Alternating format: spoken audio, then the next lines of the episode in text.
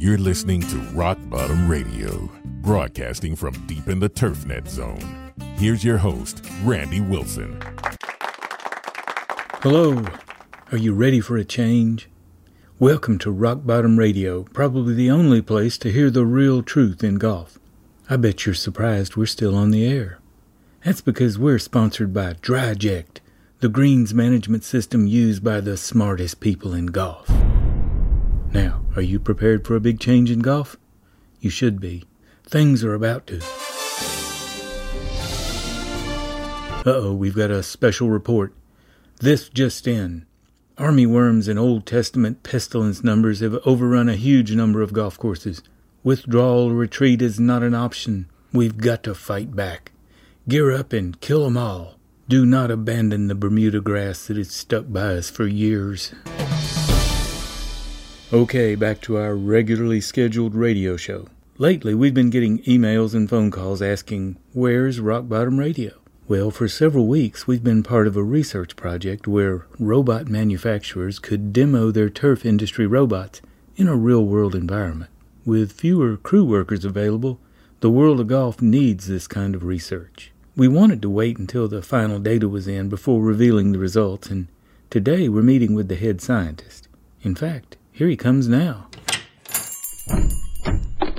What is that thing? It's Azo, a prototype caddy robot to replace the one you had problems with. We didn't have problems, the Women's Association did. Yeah, them senior women didn't like the plain version. All they wanted was the humanoid version. Yeah, the one they called the male stripper model. I think their emphasis on being anatomically correct is part of the problem. We didn't anticipate that situation, but we also had problems choosing a color for the robot caddy. Those with certain political agendas objected to blue, and others hated the red, and everyone was threatened by white, and then conservatives felt the color green was sending a hidden message, and, well, out in LA, the red and blue robot caddies were gunned down. We had to lock that Japanese robot toilet and go back to portable latrines after one of them attacked Buddy. I'm aware of the reports. A common complaint was that the robot was abrasive. What'd it do to Buddy? Well, it accused him of poor eating habits, and it grabbed him where he couldn't move, and it sprayed him with disinfectant and cologne, but that's not what he meant by abrasive. After the bidet function, which Buddy said was actually just a high pressure enema, it used fine grit sandpaper on him. Buddy was abrasive for days after that. What's this complaint about cybersecurity flaws? Well, the neighborhood alongside Eight Fairways full of basement dwelling computer gamers who are also quite adept at hacking into our digital equipment. They hacked into one of them humanoid caddies while it was holding the flag on number eight, and it suddenly started dancing the flamenco and singing La Cucaracha. It stomped holes all in the green. What is that hideous thing? It's a robot caddy. Azo. What'd you call me? That's its name, Asmo. So, have you had any problems with the robot mowers? Well, they work okay, except for the batteries go down too quick. Hey, how much is a battery replacement going to cost? Come on, man. Best robot out there is a range picker. It knows when to come in and recharge itself. And if it's out there mowing and a picking balls, and then pro shop morons sell a bucket of balls, well, it has an excellent reaction strategy. What do you mean? You know, usually when we close the range to work on it, some pro shop idiot will sell balls and then the golfer will hit at us. It's a real problem if we're mowing or working in an irrigation hole. We used to go grab the pro shop worker, make him stand out there with us while the golfers hit at us, but the robot just goes up to the golfer and plays the soundtrack from the shower scene in Psycho, you know, about 135 decibels. How did the Marshall drone do? They don't last. Every time we send one up, and kids take it down. They hacked it. Now, they use a slingshot with a fishing weight and super light fishing line. See, they aim over the drone, and the line gets tangled in the rotors, and before we can get there, they've already taken it apart and stolen the chips. Okay. Did you test out the super Wi Fi? The 10G? Yeah, but we turned it off. It had birds falling out of the sky, squirrels attacking golfers, and Ludale began speaking perfect English. Oh, and it made your skin burn while you heard Chinese voices in your head. Outside of that, it was great. Oh, well, what about the robotic bunker rake? The automatic kitty litter rake? This golfer got snagged by it, and he thought a sand demon had hold of him, and, you know, well, we just filled in the bunker and sodded over it. Works much better. It's a perfect spot for the bunker hologram. All right, I found Fabio. Who is Fabio? He's that robot that looks like a real pretty man. The humanoid you referred to as the male stripper. Yeah, we call him Fabio 'cause the way the women react to him. And you lost him. A million dollar robot, and you lost him. Well, he wasn't so much lost as he, you know, just wandered off in the bushes. You know, kind of like a, uh, Oh, president. Where'd you find him, Cletus? Miss Ball had him. She likes Fabio. so she's out there playing in front of the mowers in the cup changer. No, she ain't playing. She's just walking up and down Fourth Fairway holding hands with Fabio. I expect she's trying to irritate Miss Wellermelon 'cause you know, she likes Fabio, too. Willie, this is Booth. Come in. Go ahead, Booth. Yeah, Willie, we got a domestic situation out here on four. Miss Boyle and Miss Wellenmelon are fighting over Fabio. It's drawing a crowd. Just to see two old ladies fight. No, I think it's cause Miss Boyle removed Fabio's um, uh, garments and he's buck naked. Did you know he has an enormous Yes, that robot has a huge battery life. Okay, now he's on fire. Is Fabio made in Great Britain?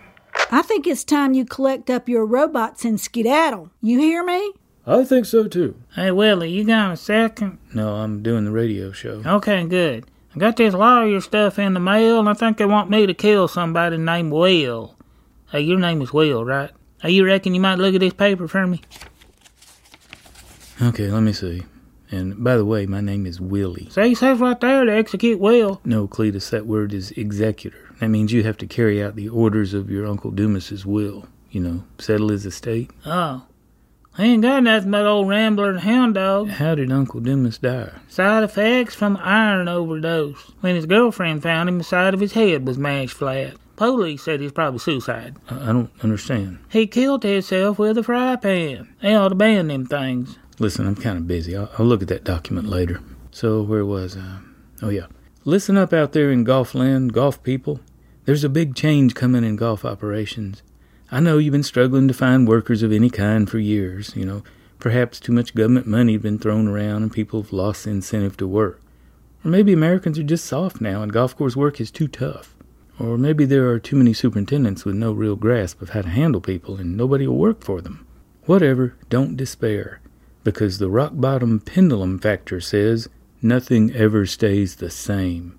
Soon folks will be begging for work. You'll have more job applicants than you can shake a stimp meter at. Great news, huh?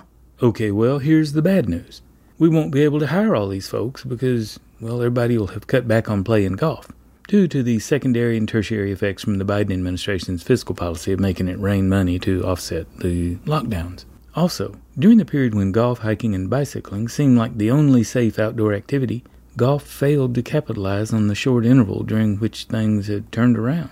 All we had to do was use that temporary moment to create a much larger group of loyal golfers. But instead, we allowed the business priests to raise prices and initiation fees and generally kill the goose, just like the business people did in lumber and houses and food and gasoline and cars. So what's gonna happen now? We gonna lose all them golfers we gained during the lockdowns? Maybe not. I think the Biden administration had a plan all along to generate new golfers, you know, by opening the gates. You mean there's no wall now? See, this is the problem. People don't understand the history of walls. I know about Jericho. If Joshua fought the battle of Jericho, Jericho. Do you want to learn about walls or not? and the walls come tumbling down. Way back in history, civilizations built walls to keep out their enemies, like the Chinese trying to keep the Mongolian hordes out. So they built the Great Wall. Or when the Romans built Hadrian's Wall to keep out the Picts. The who? No, the Picts. The Who came along much later. Why did they want to keep out them Picts? Emperor Hadrian had Roman engineers construct a wall across what would later become England to separate from Scotland, or I, I think it was Caledonia back then. Picts were the fiercest bunch of barbarians that Romans had ever encountered.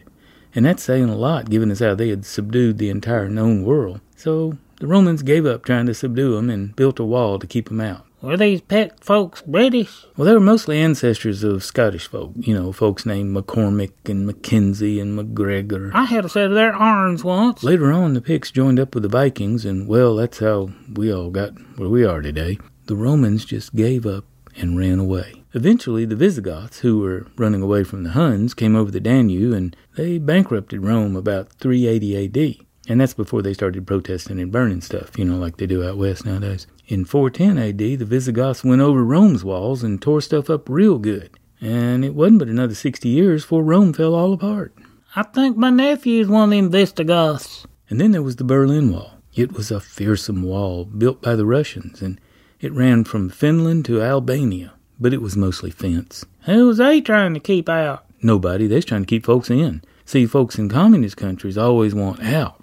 I'm glad we ain't communists. But didn't you say you voted? Hush, I got serious buyer's remorse going on about that. Now, why are we talking about walls anyway? I hate walls. Well, you started it. I was just telling you the history. You know, like over at the Masters, they have a big fence to keep folks like us out. I don't blame them.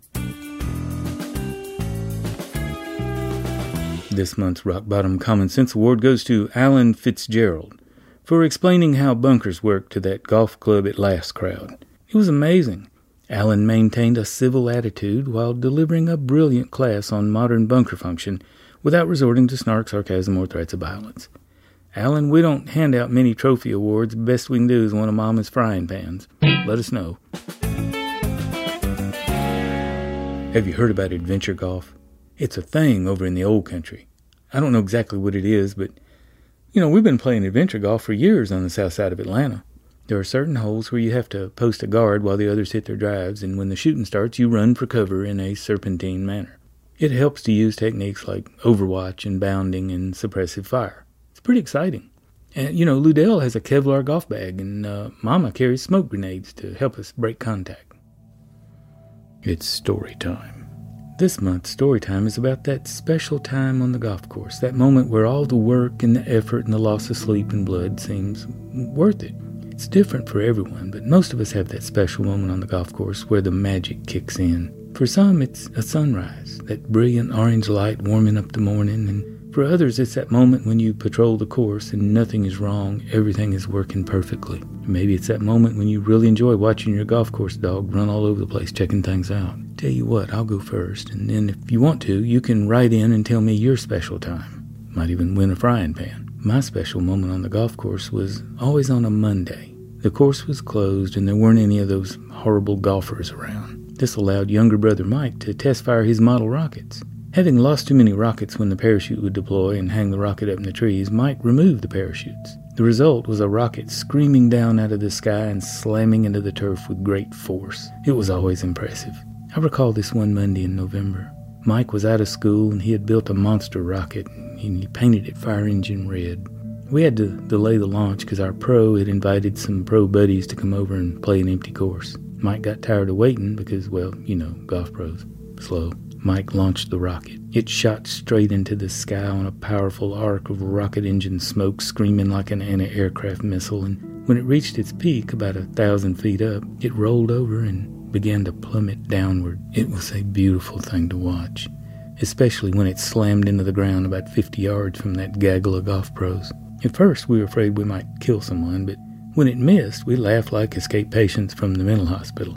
The golf pros, thinking we were reloading, quickly decided to take gimme putts and they ran to the next hole, thinking they were safe behind the trees. Ha! They couldn't even tell the difference between direct fire and indirect fire. Yes, it was a great time. You've been listening to Rockbottum Radio, broadcasting from deep in the TurfNet zone. Subscribe on iTunes or Stitcher for future episodes.